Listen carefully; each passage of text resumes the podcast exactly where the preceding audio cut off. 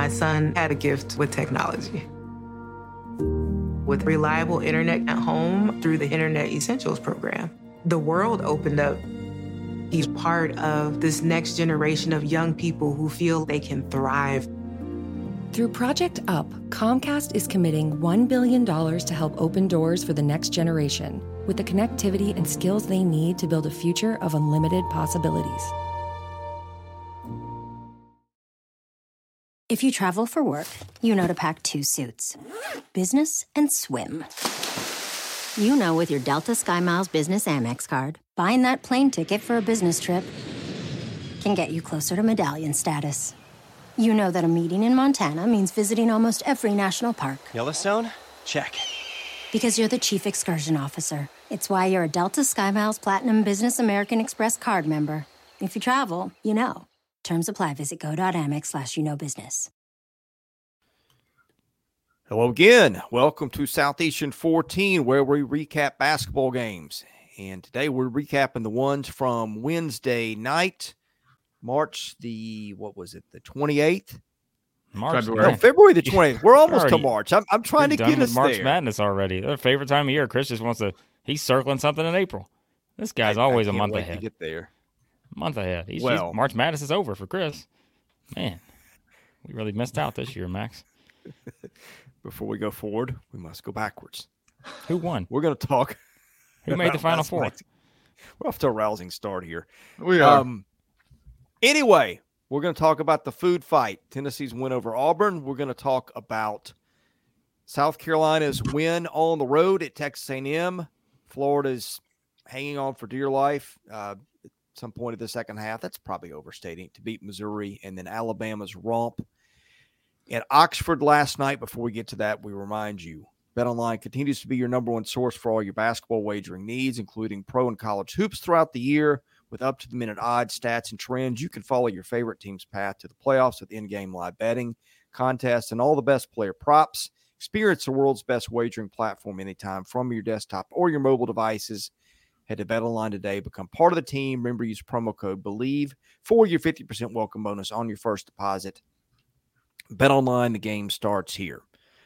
All right. Things got kicked off in Knoxville last night. I felt like that second half took two hours to play. Uh, gentlemen, we, we may finally have an answer in our player of the year debate. Dalton Knecht was unbelievable. We, we talked about what Kentucky did in its last 12 minutes. D- Dalton Knecht said, Hold my food. I'm going to score 25 points in the last 12 minutes and carry my team to a win. That is exactly what he did. That that was an amazing performance. That will be one that that people were watching that game in Knoxville in person or telling their kids and their grandkids about. Uh, that that was literally a performance for the ages, Blake. It was really good. Yeah, I mean, he was the um, I think most people's choice for player of the year coming into it. Although, as we've said, I think it's a way more interesting race than people think with with Broome and Sears and Reeves, all those guys. But yeah, I mean, this guy just he just showed why he was a front runner and um, why there's not really anyone else like him out there uh, to score 39. I was I was getting ready. Max knows the stat I was getting ready to put out. I was hoping Knecht was going to score 43. Yep. And the reason why is so that I could go back to last year's 46-43 game and say this guy just outscored an entire team from last year's game and almost outscored one of the others. Um, but yeah, like just that's the difference between going from the game you saw last year between these two teams to the game you saw this year is Dalton Knecht because he adds 39, as you said, and like it wasn't even one of those where it's like, all right, it took him 40 shots to get to 39. Nah, what, 21 shots? That's it. I mean, come on, 10 to 12 from the free throw line. This guy just took over. He's just raising above people. I mean, it's just like the Mike Breen, as um, Max said yesterday. The rise and bang. Like that was what this guy did time and time again. And just knocking down big shot after big shot after big shot. Zeigler, I thought, made a lot of good plays in this game. He was huge. Um, you know, I think Aidoo was, I don't know if he's in foul trouble necessarily a little bit. I mean, he still played 28 minutes. Know he fouled out ultimately, but I thought he still did some good things given what you knew you were going to get on the other side. Broome had a, you know, a usual Johni Broome game. Um, 23 points. What do you have? Nine rebounds, five assists. So usual stuffing of the stat sheet there. You know, Denver Jones, I thought hits you know a big shot here or there. Um, of course, let's let's also remember this too. When we did the preview, we thought there was a zero percent chance that Z- that Jaylin Williams was going to play in this game. I don't oh, think yeah. I had no idea that he yeah. would be back ready to go for this one. And then right after we recorded this preview, I think the, the tweet was put out or something like he was questionable. He would travel and he was questionable. I'm like, wow, surely they're just saying that to kind of, you know, less a little, you know, gamesmanship, right? Mm-hmm. Okay, he may play, he may not play. We're going to at least let them think about it. And then he winds up playing, you know, what, 21 minutes. So he's officially back now. And so, yeah, I mean, this was a really good game, but I think you can sum the game up as simple as this. I mean, just one team had Dalton Knecht, one did not. And that's what it came down to. I mean, the guy just he took over the game. Listen, when when you we talk about Jaylin Williams being back, one, like you said, Blake had no clue he was even going to play. But you give 12 points on an efficient.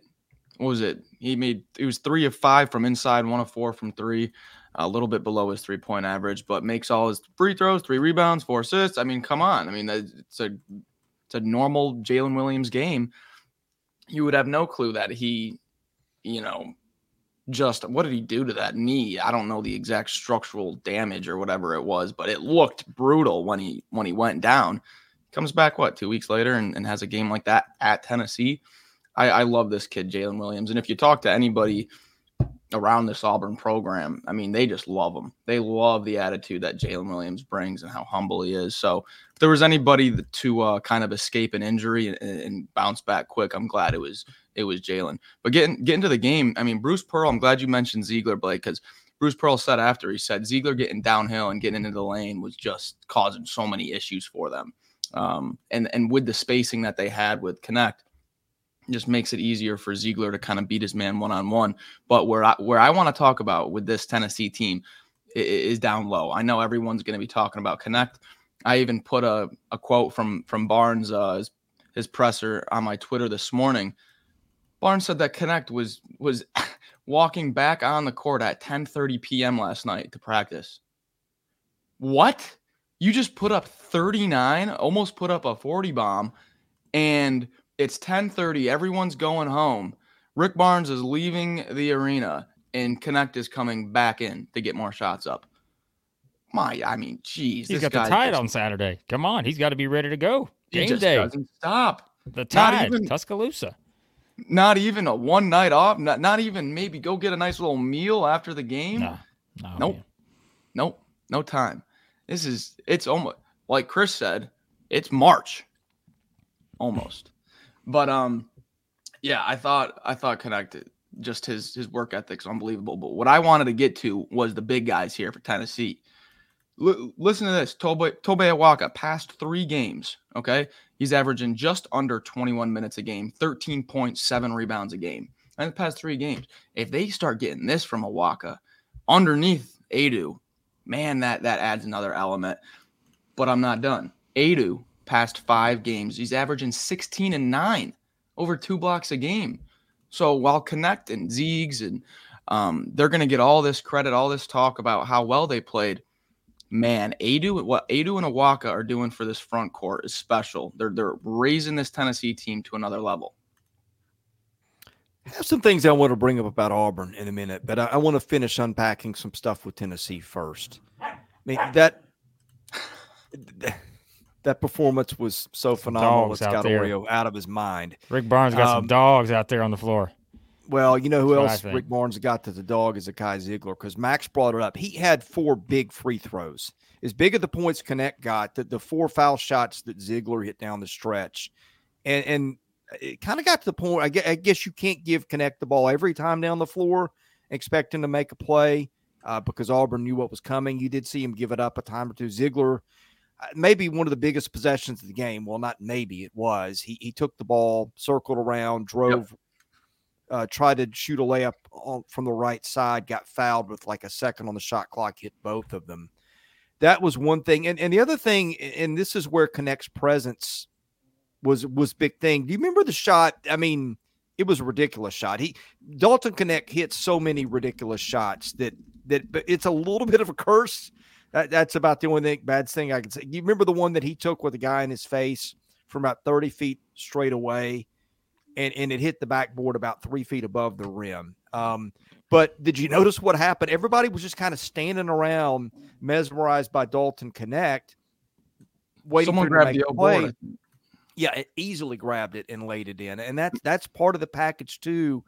Is he is such a superstar that that everybody just kind of sits around, and and if you're not careful, you can let somebody else beat you too. Well, I mean, there was one play where Zeigler, I don't remember the setup, but it's kind of one of those where they were guard and Knecht with everything they had. And Zeigler, I, I'm pretty sure Zeigler dribbled around everybody on the floor. Like, I Yeah, think everybody on the floor, he just, he dribbled around everyone.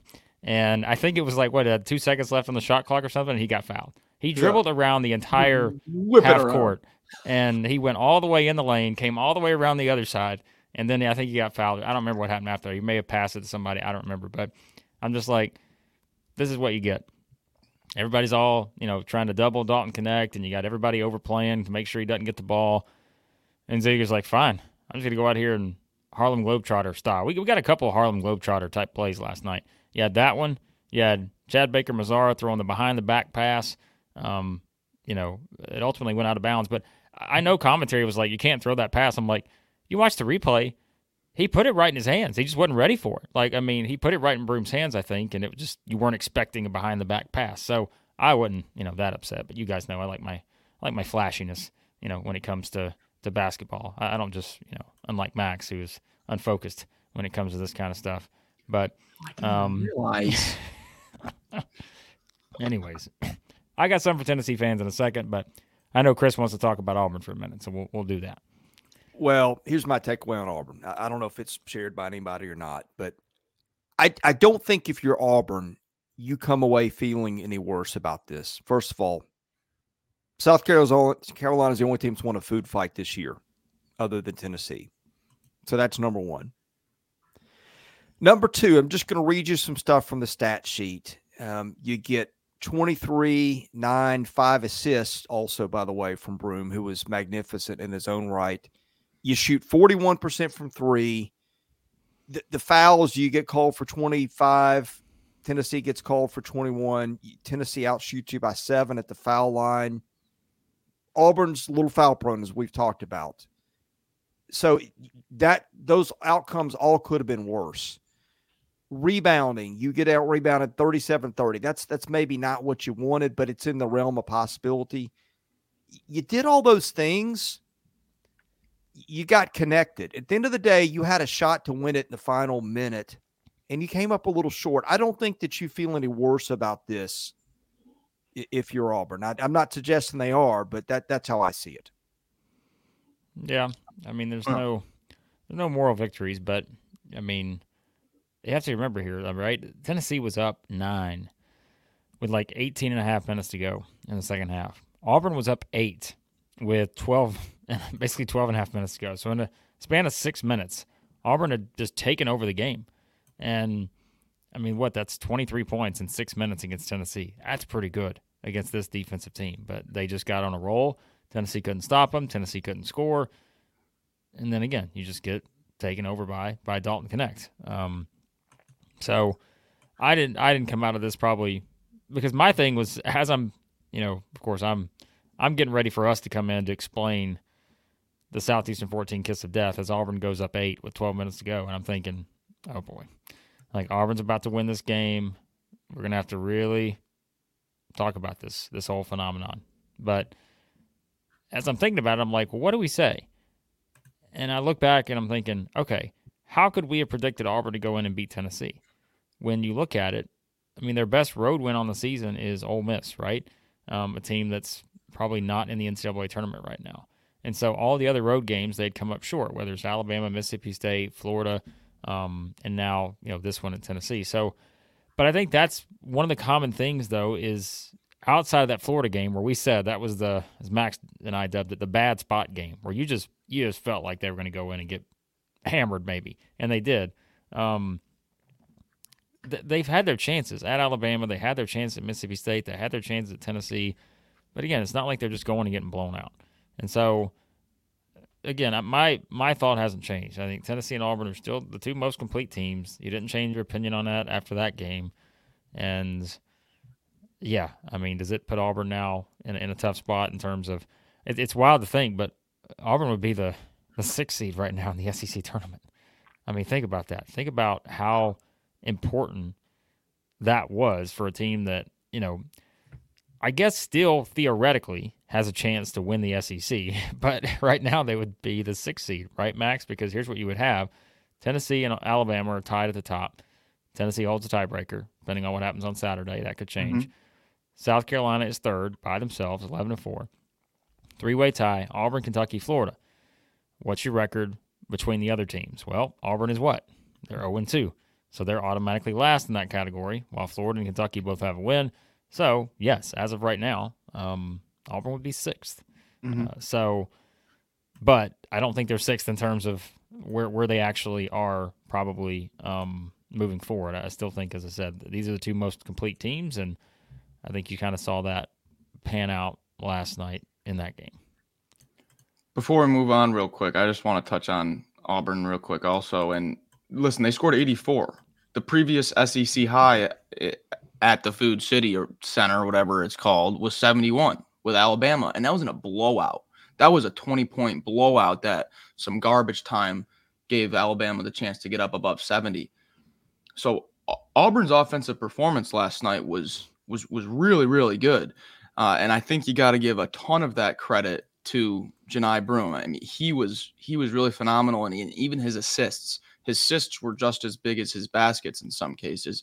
But just the one thing that I'm still concerned about with Auburn, and I've said it a few times uh, this year, is the guard play, especially in big games, big situations. Tre Donaldson has only scored one point in his last three games. Uh, Aden Holloway scores five last night. K.D. Johnson's had three or more fouls in four straight games. And so it's like when we just get off of watching the Kentucky game two nights ago and we see, okay, crunch time, give it to Sheppard, give it to Dillingham, give it to Wagner, give it to Reeves, give it to anybody, and they'll go get you a basket. With this Auburn team, I don't get that feeling. It's like, oh gosh, we got to get Johni Broome a touch and, and try to work through him and, and see if we can get a good basket. I don't get the one-on-one takeover. I'm going to go get you a basket from from Donaldson, from Holloway, from K.D. Johnson. So the guard play is still pretty concerning. Uh, I, I, think it's just a, an element of the game that this Auburn team doesn't have right now, and, and really hasn't all year. Well, that's the thing too. I said coming into this, I'm like, what's? I said Auburn. The two things Tennessee does to people is they don't allow them to get good shots. They don't shoot it well in Knoxville, of course, and they're going to turn you. They're going to turn you over. It's just hard not to have turnovers against this team. And Auburn ends up turning over 16 times. They shot it okay, nine of 22. They'll take that. But yeah, I mean, it's just it's hard to have the perfect where either of those two areas you just go in and play great against Tennessee because they're going to find a way to make it tough on you, whether it is forcing a bad percentage because you're taking bad shots, uh, contested shots, or they're just going to turn you over and give them the opportunity to turn that into offense for themselves. And so, yeah, it just, um, yeah, Auburn was, Auburn had it going there for a little bit, but what do you do about Dalton Knecht? So, elsewhere around the same time. Uh, hold on a second, Chris. Oh, okay. I always like to jump ahead. um, I thought you were done. No, I, I was teasing earlier oh. that I was not done. Oh, we're we're um, we're teeing up tweets, aren't we? That's what we're doing. Max. Wasn't me.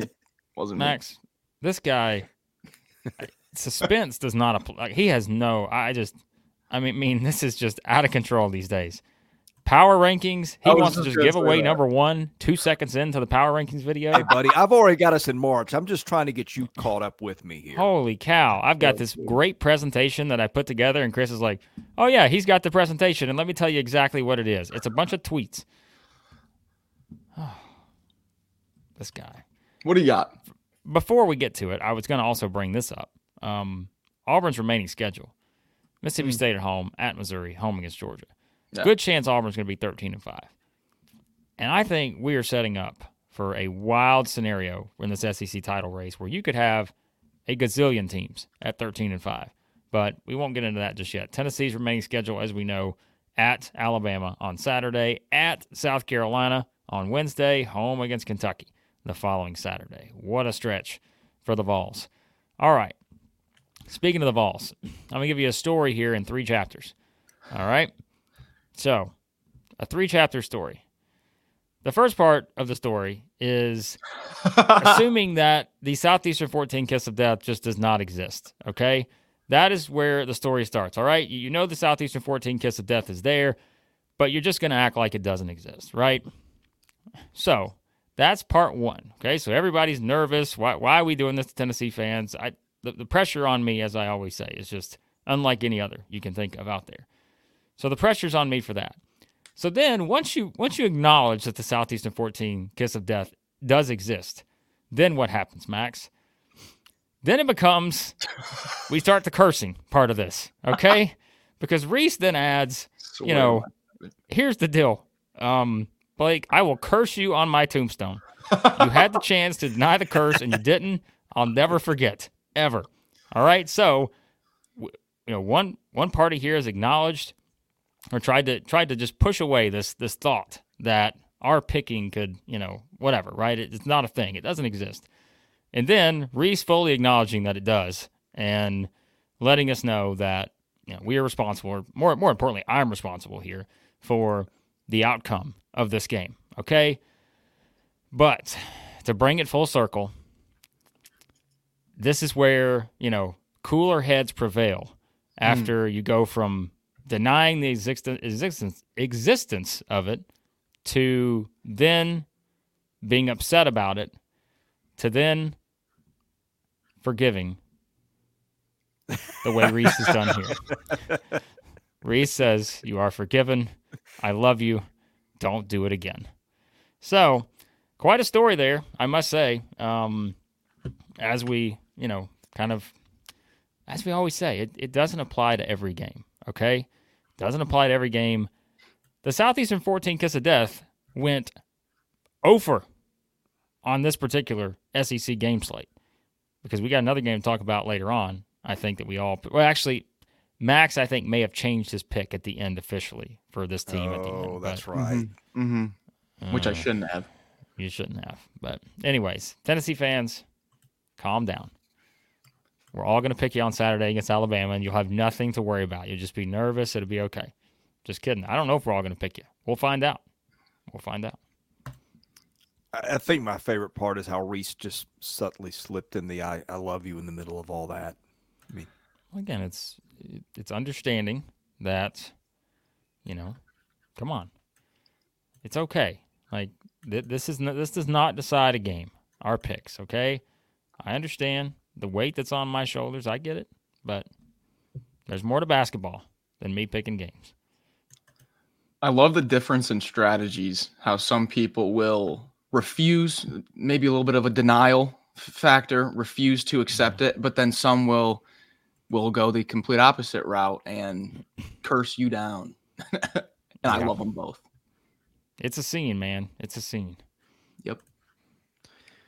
Well, speaking of denial, I know our man is in denial. If you travel for work, you know to pack two suits business and swim. You know, with your Delta SkyMiles Business Amex card, buying that plane ticket for a business trip can get you closer to medallion status. You know that a meeting in Montana means visiting almost every national park. Yellowstone? Check. Because you're the chief excursion officer. It's why you're a Delta SkyMiles Platinum Business American Express card member. If you travel, you know. Terms apply. Visit go.amex slash you know business. About what's going on in Columbia. And, and boy, last night they tried. Dennis Gates tried. He he got and it was all right there. I mean, he got he got 20 points out of Sean East. He got 15 from Tamar Bates. Might might have wanted a little bit more there, but that, that'll play when Nick Honor gives you 18. He even dusted off Connor Vanover and got 12 points. Had him within striking distance. Didn't matter. Florida 83, Missouri 74. Tyrese Samuel goes for 28 and 10. Zyon Pullin has a bounce back game, scoring 21 points, dishing out three assists, and only one turnover. Blake, your client Dennis Gates, this is what he's got left. He's got All right, Ole let's get to this game. Get get this nonsense out of here. All right. So let me just tell you right now. It's it's official. The KenPom update for Thursday.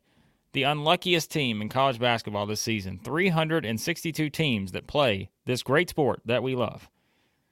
The unluckiest team in college basketball, the Missouri Tigers. 362 out of 362. They're now unluckier than Murray State, which we didn't think could be done. But they are. After last season, they were the 10th luckiest team in the country. They are the unluckiest team. You couldn't play it out this way a hundred times and get the same result. But let me tell you something right now.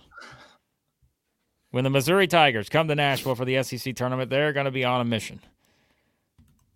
They're going to go out and win the whole thing.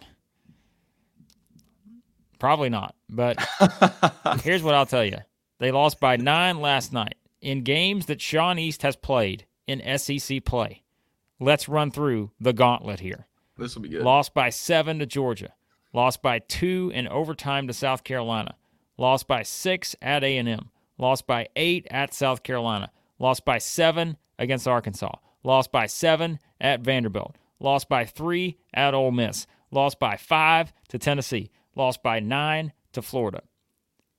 Again, hmm. you could play this out a hundred times, and this team would have two or more wins somewhere along the way. Like, I just this has been the unluckiest team I have maybe ever seen in SEC play ever. Even the Vanderbilt team that went over, that wasn't luck. That was more than that. So this team has just been completely unlucky. And you want to know one of the reasons why? Look at this game right here. Let's let's look at something on the stat sheet in particular in this game. How many games this season has Noah Carter gone scoreless before this Florida game? I'll give you the probably answer. none. You know, we Zero. answer. Zero. He has scored at least six points in every single game this season up until that game last night. So if you add six, sure, they still lose by two. But the point is, like, this is just the way it's gone for this team. Is every time you are close, there is something that just does not allow you to get over the hump and win this game. So, yes, I'm sure people will have their fun with this and they'll act like last season did not exist for the Missouri Tigers. But I'm here to tell you that as wild as it seems, they're 0 15 in the SEC. But they're not even the worst, close to the worst team I've seen in the SEC in recent years. But but here they are. That's just that's the way this season has gone. There's been very little room for error, and it seems like every single time that that room for error is there, it just Missouri's the team that capitalize on it, and it just turns the other way. So brutal, brutal for the Tigers. So that's all I got. That's all I got to say. That's my my prepared statement for my client Dennis Gates.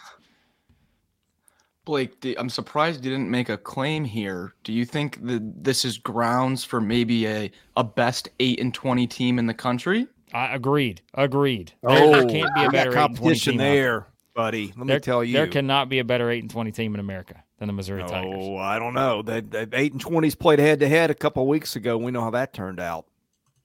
Ooh. Okay. Well, Ooh. again, that game was played in Nashville. If you play it in Columbia, Vanderbilt loses the game. Missouri beats them in Columbia. But Since it, we're doing that's hypotheticals, luck. um, luck. this year's Missouri and 2021 22 Georgia, who you got? Missouri. Easily. I mean, yeah. Of course you do. Easily. That's where we are. Let's talk about Florida a little bit though, because they they did some good things here, despite Missouri making it you know closer than anticipated with the 13 point spread. I thought Tyrese Samuel was phenomenal, but we we pre- we we were all over that. We said that this is you know a Missouri team that doesn't handle physicality well, and then Samuel, I think that was his season high. I might be lying there, but pretty sure that was his season high. Um, but Walter Clayton fouls out You know that that can that's what Sean East can do to you with how with how aggressive Sean East and Tamar Bates, both of them. If they just had one more piece, one more, one more scorer, it, it would it would be huge. Um, but the other thing, the last thing for Florida that I I'm not concerned about, but it's just like a, a note is is they only made their bench only made one field goal. Uh, that was that was a layup by Riley Kugel. Um, and I just I would like a little bit more out of the bench, out of guys like Condon, Kugel, Haugh. Haugh's been really playing really well. So I didn't like the bench scoring, but the starters did enough for Florida here. Ugly win, but I guess you'll take it. Footnote here: What happened to Noah Carter? He he played 14 minutes. He didn't score. He didn't get a foul. Was there an injury there? That, I mean, that was at the same time as Auburn and Tennessee, so it's not like we were just completely locked in on that one. I don't think he got injured. While Max is looking that up, I'm looking it up right now. do you, do you want to? This is this is going to blow There- your there's mind. not a podcast anywhere in the country that's talking more Missouri basketball today than we just this, did. but this is going to blow your mind. Do you want to know if I gave you a million guesses as to naming three other teams that are eight and twenty? I mean, this is like you could not draw this up any wackier than the teams that are eight and twenty right now. We're going to take Okay. Coastal Carolina out of the mix. Okay, you just said it. We know Vanderbilt's the other team. The two other teams that are eight and twenty, DePaul. Michigan and Louisville. Oh, Michigan. oh my goodness. How about that? So, I mean, just think about right. Like these two teams played for the national championship. What year was that? Two thousand. It was a few years ago. 13? 13? Yeah, Like- 2013. They played for the Yeah. national championship. Both eight and twenty. Of course, that's a decade ago. Got God, But wasn't Michigan just in the final four? right? Michigan was just. I mean, not far long ago, right? So, I mean, wild man, just wild to think. I'm about. gonna I'm gonna throw it out there. You know, we got we got the CBI, we got the whatever that other knockoff tournament is outside the, The NIT. the NIT. Uh, no, it's the CBI. the name the- of the NIT. How do you no, remember? no, I know that? the Yeah, NIT. Chris. What's the There's the NIT, the CBI, and what's in there another one? The CIT. Is that The still around? CIT. We should do the SEC 14 IT. We, we'll have it in Nashville, then like Missouri, Vandy, Louisville, and Michigan, and just play it out, settle it for all time. Well, don't let the fans in the attendance because Oh man, you put you put all those four of those fan bases in attendance. uh, The coaches are going to have to be, I don't know. So, mm. We do anyways, previews and the whole thing. oh boy.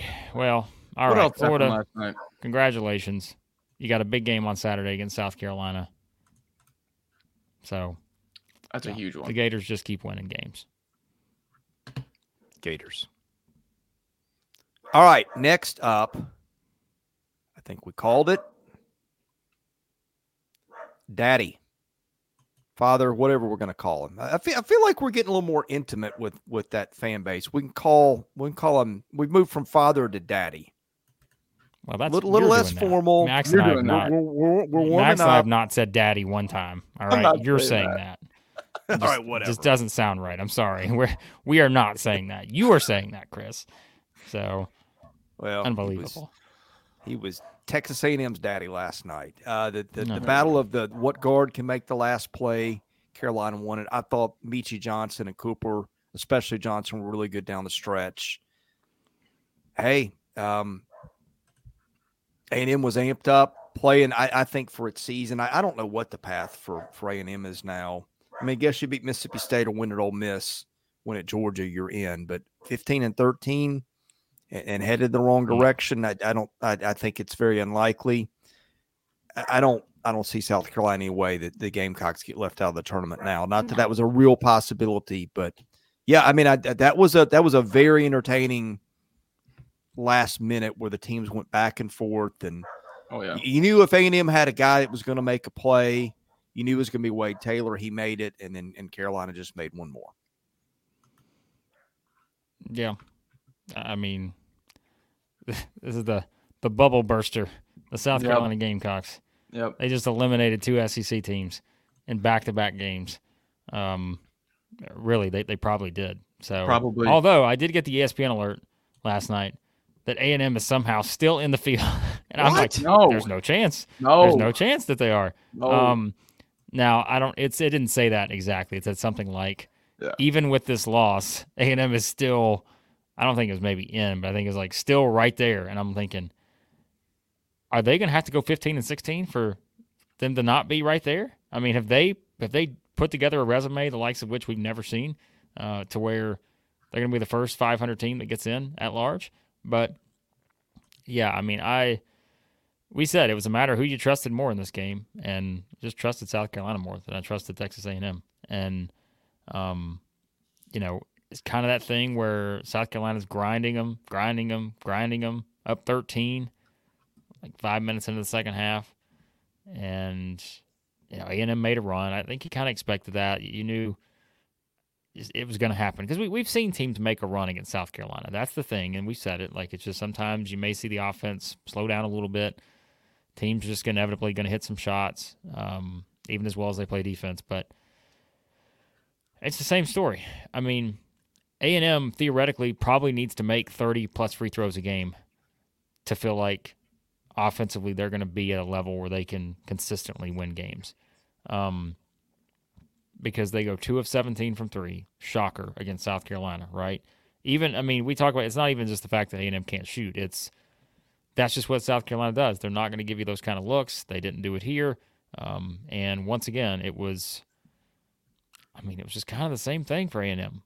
And so South Carolina held them off. But I thought they did a really good job. And watching this game, I'm like, A&M's not getting those second chance opportunities. But we said that Max going into this. We said if there's a team that's going to be aggressive and physical to the point to where A&M's not going to get the same type of second chance opportunities that they usually get against other teams, it's South Carolina because they're going to be in there. They're going to physical. They're going to push you around, um, and they've got grown men in there, you know, that are battling for the rebounds and and all this kind of stuff. So, yeah, I mean, I I mean, it's just this is what South Carolina has done all season, and so this was the perfect example of that.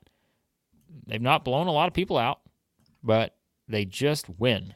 They just find a way to win games. They've got winners on the floor, and they just go out in these close games. They've been in a lot of them this season, whether it's at Tennessee, you know, the game at home against Ole Miss where Ole Miss makes the comeback.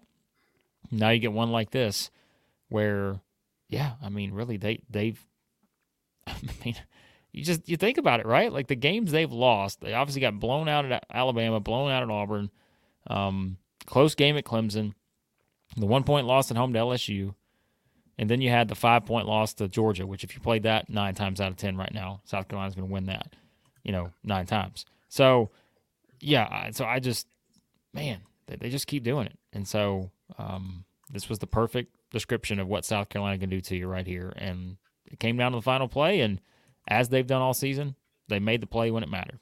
So. Blake, I'm not I'm not gonna share my screen. It would be too much work. But when I tell you, I have written down in my notes the same exact line as you just as you said there when you were breaking it. I was shocked. I have Texas A&M two of 17 from three. Dot dot dot. Shocker.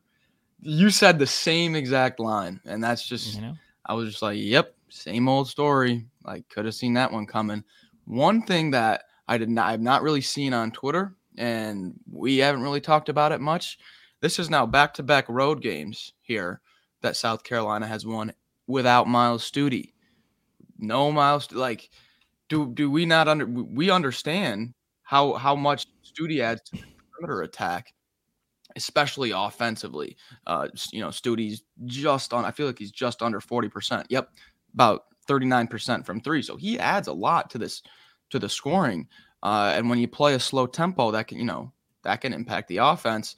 But it feels like he hasn't even they haven't missed a beat because of how good Zach Davis has been. I mean, really, really good defender, Zach Davis. Uh, he plays what the second most minutes, right up there with Cooper. Like, how valuable has Zach Davis been for South Carolina? Uh, 16 and 14 in his past uh, two games. That's back-to-back season highs. Season high against Ole Miss, then breaks it here against A&M. So, so you can just tell. I feel like we said it a while ago, like how connected this team is. You can just you can just tell now. We're late February, and a guy, you know, Stute's out, or uh, you know, maybe a guy like BJ Mack or Josh Gray, one of their big guys, doesn't have a good game, it doesn't really matter. They've got so they're so connected and they've got so many different guys in each position. This team has been just disrespected after disrespected, especially on the Vegas line. And what they're five, almost a six point underdog in this one. Uh, I mean, I pick. I'm just no matter what, I'm going to pick against South Carolina every time because I have to. I've committed to feeding into Lamont Paris's need for doubters, uh, and that seems like that's been working. Um, but once I, it's kind of similar, Blake, to how when we saw the Kentucky line open up at at four, you know they're at minus four or I mean plus four. It's like whoa, geez, that's a little bit out there. Same thing here. I saw it at one point get up to to six, and I was like, geez, in this low scoring of a game, South Carolina, you're going to yeah. give them six points. I just I was getting the feeling when I was seeing that line, I'm like, oh boy, this South Carolina is going to come in here and win this one. Guys, there's one thing I've been meaning to ask on A&M for a while. We've talked about the the shooting, and that's the main reason that they've not performed well. But what's happened to Henry Coleman the third? He started the season really well. Like I'll give you a four game stretch, and he was good last year too. Second game of the year, he scores 20 at Ohio State in their win, gets 13 in a win over a pretty good SMU team gets 19 in a win over Oral Roberts, and then goes for 24 in a win over Penn State. It's four games right in a row. Did did some other things in non-conference play. Opens the season in conference play with 17 points against Auburn. Since then, he has scored double figures four times, the high being 13. Last night, he gets two points in 14 minutes. I don't know what's going on with Henry Coleman, but I didn't see that one coming. I do. I think it's pretty clear. NetCredit is here to say yes to a personal loan or line of credit when other lenders say no. Apply in minutes and get a decision as soon as the same day. If approved, applications are typically funded the next business day or sooner. Loans offered by NetCredit or lending partner banks and serviced by NetCredit. Application subject to review and approval. Learn more at netcredit.com slash partner. NetCredit. Credit to the people.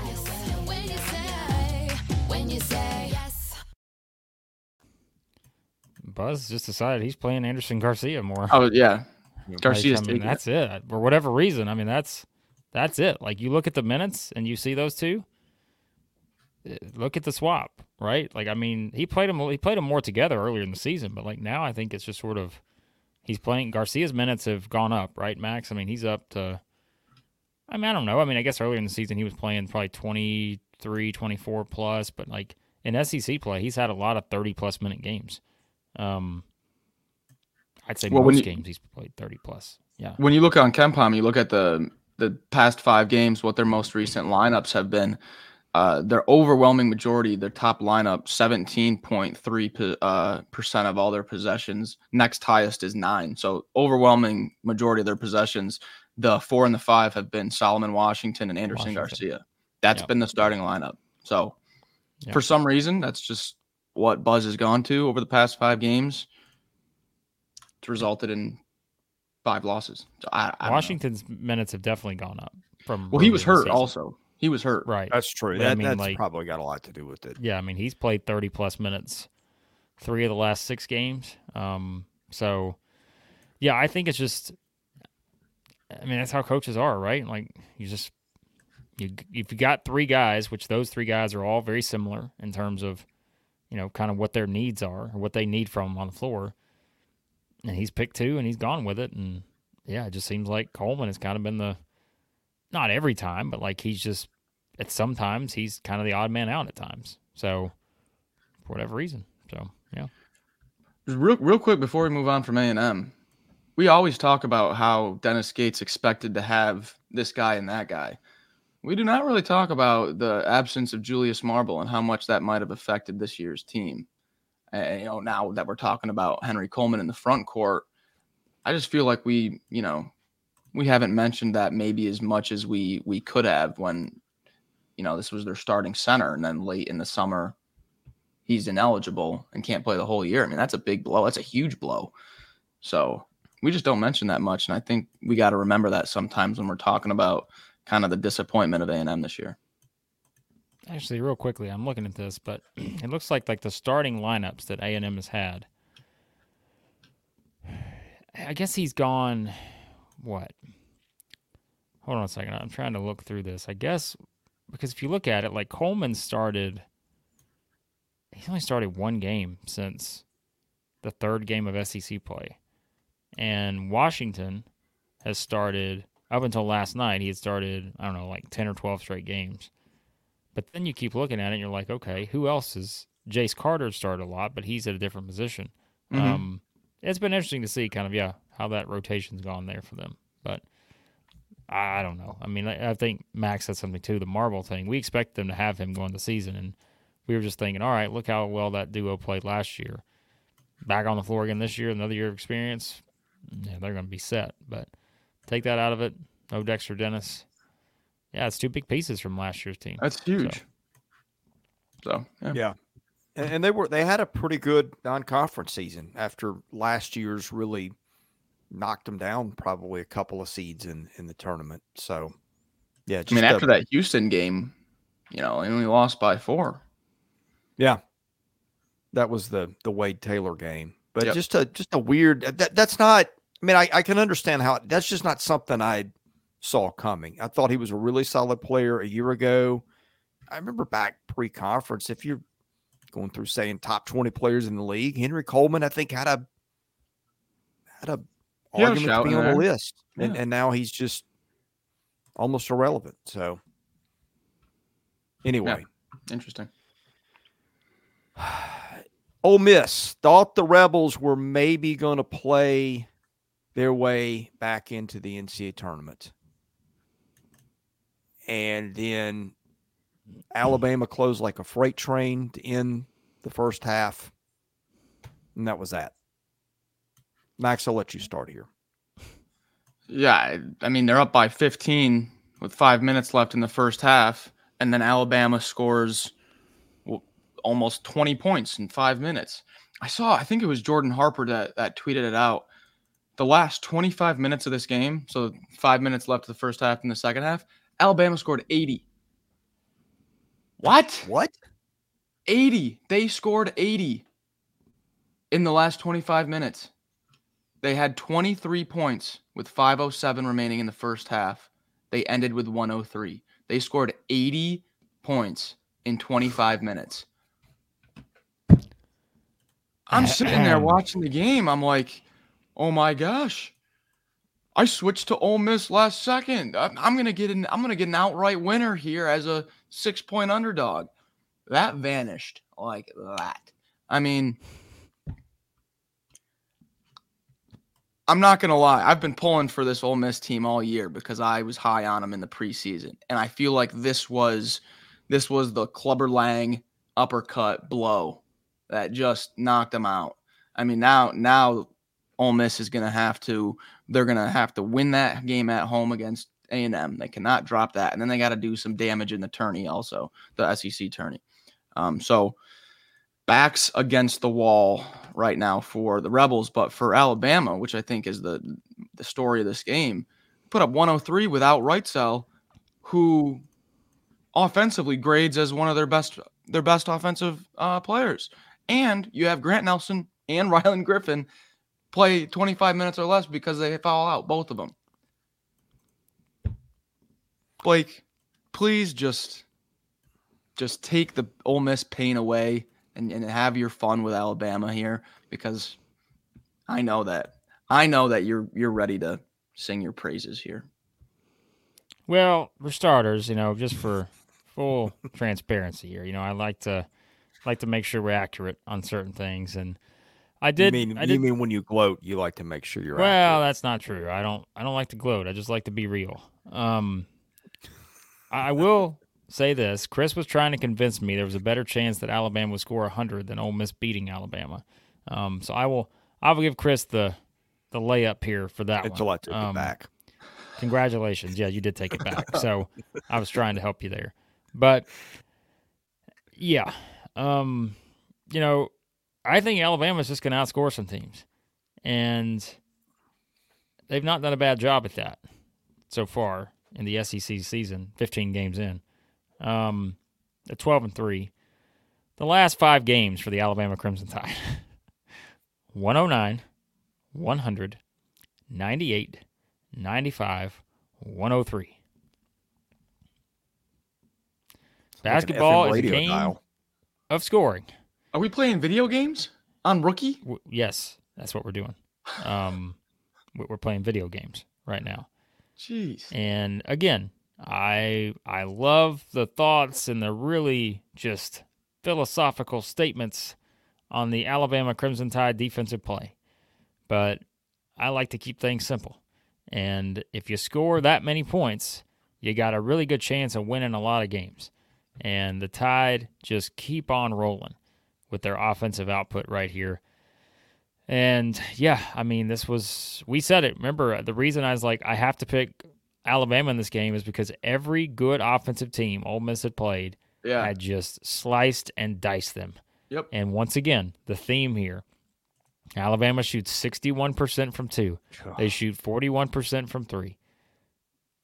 I mean, that's, it's very simple. Like that has been the trend all season with Ole Miss when they play good offensive teams. They're yep. going to give up high percentages, and Alabama was going to make a run. If anyone ever thought at any point in this game that Ole Miss was just going to run away with this, was never going to happen because they've just not been consistently good defensively to the point to where they were going to be able to slow them down. Now, I know what Alabama fans could say here too. They're like, Allen Flanigan goes off for 28 in this game. What happens if that guy's not playing in this game? What is the score line here? Um, and so, how about this though? Like, just look at all the different guys that contributed here for Alabama. Estrada, the Cosby, unbelievable triple double. Yeah, for this guy, Cosby. Max, sorry, no, not you. Do you oh. see what Chris just did? I was about to bring up Cosby and all this other stuff, and once again, the suspense just completely ruined. I did Chris say Lee. the Cosby game. I said it too. Oh, you said that. Okay, I thought it was Chris. I mean, I'm just I'm used to him jumping in and you know, you, know, you want to go ahead and give the final scores for Tennessee Alabama, Chris, and go ahead and give the spoiler sure, for everybody. Um, yeah, the, the Cosby game goes 15 points, is knocking threes left and right, looking like Max Barr out there on the perimeter. Um, you know, Sears, uh, you know, that Sears guy. He just had 26, whatever, right? Yeah, ah, he did all right. Ah, he's okay. Uh, how do you think about it, right? I just somebody's got to win SEC Player of the Year, and we think we know who it's going to be. But you put any of these kind of guys in any other year, they're all Player of the Years. Yeah, uh, the top four in the race are probably winning Player of the Year, in, if in any other year. So it's wild. Griffin, Nelson, Pringle, Stevenson, Cosby, everybody, just huge, huge. I mean, you had what one, two, three, four, yeah. So you had four guys that hit multiple threes. It's just that's the way Alabama does it. And so the Tide, a great bounce back performance after giving up 117 at Kentucky. And this was exactly what you want to see against an Ole Miss team that just has not been able to put it all together um, against good teams. And that's just kind of been the story. And I think that was the last opportunity for the Rebels. Uh, now they're going to have to win multiple games in the SEC tournament while also winning out the rest of the way at Missouri, at Georgia, home against Texas A&M. Here's here's my proposition for Ole Miss. Okay, if you think that you're out of the tournament now and you don't think there's a way you can play your way in unless it's through winning the SEC tournament, here's what I think they should do. Max, you let me know if you're on board with this. I think Chris Beard should rest his starters in the game on Saturday at Missouri. I think he should just say, you know what, you guys just take the day off, come back the following week, get ready to go. I think that's a good plan. Get them rested up for the SEC tournament. Don't play Flanigan, Murrell, Brakefield, Murray. Just just let these guys have a, a game off. That's what I think they should do on Saturday at Missouri. Is what I remember at Missouri on Saturday. Yep. I think they should take the day off. Is what I think. I, I fully agree. You know, player safety is, is what we're all about here, and yes. and because of that, I think it's only best that Sean East, Tamar Bates, and Nick. Well, hold on a second now. Hold on. Let's, what is going on here?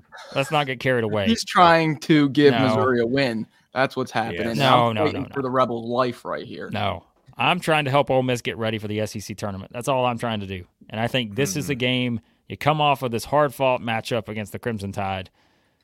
I think they should just I think you should rest your starters, is what I think you should do. So it's just I'm just if Chris Beard we can we can have a chat. It's fine. Um, just just one option. It's one option. I'm not saying they got to do it, but it, it's an option. I think It is an option. So, Here's something quick for you guys. Uh, Bruce Pearl said it in his uh, his post game. He said um, they were talking about Dalton Knecht and like Player of the Year and stuff, and he said, "Listen, he said if Tennessee wins the league, I'll pick Dalton Knecht to win it. If Alabama wins the league, I'll pick Mark Sears to win it." What do you what do you what do you think about that that statement and kind of like that philosophy of well, I'm just going to pick the best player on the best team. No. there's usually not anything wrong with that. I mean, usually works out fine if you do it that way most years. So I just feel like that's I- that's a little bit of a lazy way out. I mean, I get it, and it's probably close enough that you can justify it. Just as a as a statement of principle, I don't like that because sometimes you get a great player that lifts a mediocre team that wouldn't even be in the conversation. It's a great point. Yeah, the race is heating up though. I think a lot of people after last night said, "Oh, okay, the SEC Player of the Year race is uh is is finished." But uh I mean, what happens if uh Alabama hosts Tennessee on Saturday and Mark Sears goes for 40? Does then then is is it Mark Sears has it on lock? I don't think it's locked down yet. I think there's still a lot riding here in the last few games. Okay, I want, to ask you guys a question. We, we just talked about Knecht getting 25 points in the last 12 minutes or whatever. What was the string Kentucky had the other day, scoring 43 points in the final 12, 12 and a half? It was something like that. I don't know the And then number. just to, to put a bow on what you said, I, I looked it up. Uh, under five minutes in the first half, Ole Miss is leading 37 to 23. At the 438 part mark, Mark Sears hits a three pointer. So from four minutes and 39 seconds of the first half on, Alabama scores 80 points in- the final 29 minutes and 38 seconds. Th- those are three unbelievably impressive things. Which is the if if you had to pick one, I've got an answer. I want to see what you guys think. pick one. Like, what's the most impressive? Yeah,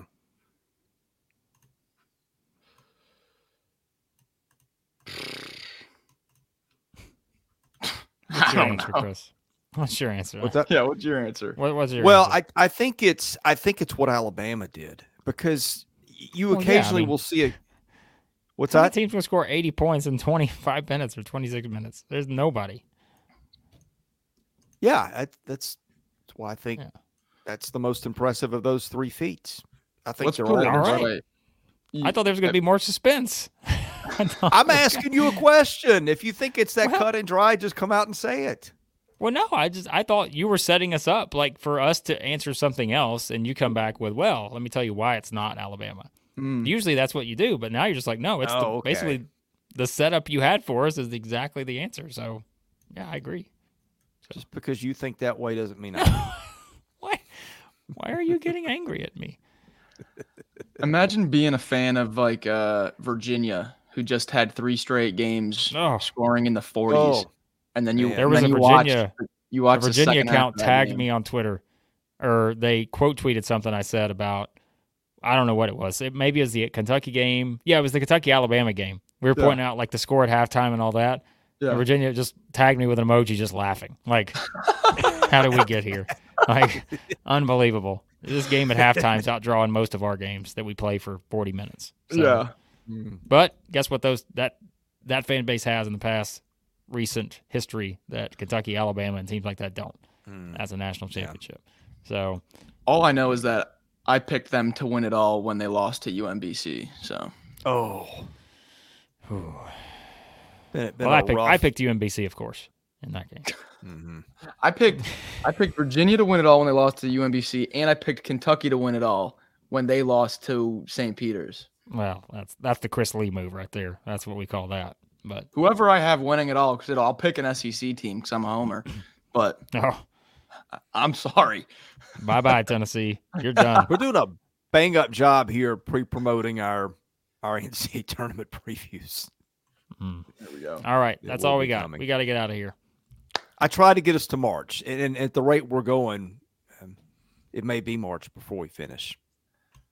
But all good things must come to an end, at least for a day. And, then you got it all starting back again on Saturday. We'll have all that covered for you. We'll recap it. Previews coming. We'll have uh, probably some up today, Thursday, of weekend games. Maybe have some tomorrow for sure. Max and I are working on bracketology. I'm following baseball. We got all kinds of stuff going. Talking football. It's crazy here. It's madness. It's almost here. We're here for it. Almost. Hope you're here for us. Best way to do that, hit the like button, hit the subscribe button. Tell a friend. For Max Barr, Blake Lovell, I'm Chris Lee. We're Southeastern 14 presented by Bet Online. NetCredit is here to say yes to a personal loan or line of credit when other lenders say no.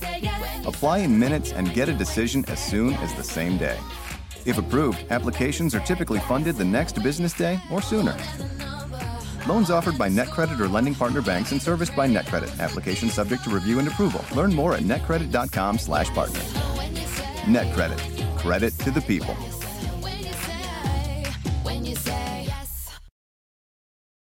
For the ones who work hard to ensure their crew can always go the extra mile, and the ones who get in early so everyone can go home on time, there's Grainger, offering professional grade supplies backed by product experts so you can quickly and easily find what you need. Plus, you can count on access to a committed team ready to go the extra mile for you. Call, clickgrainger.com, or just stop by. Grainger, for the ones who get it done.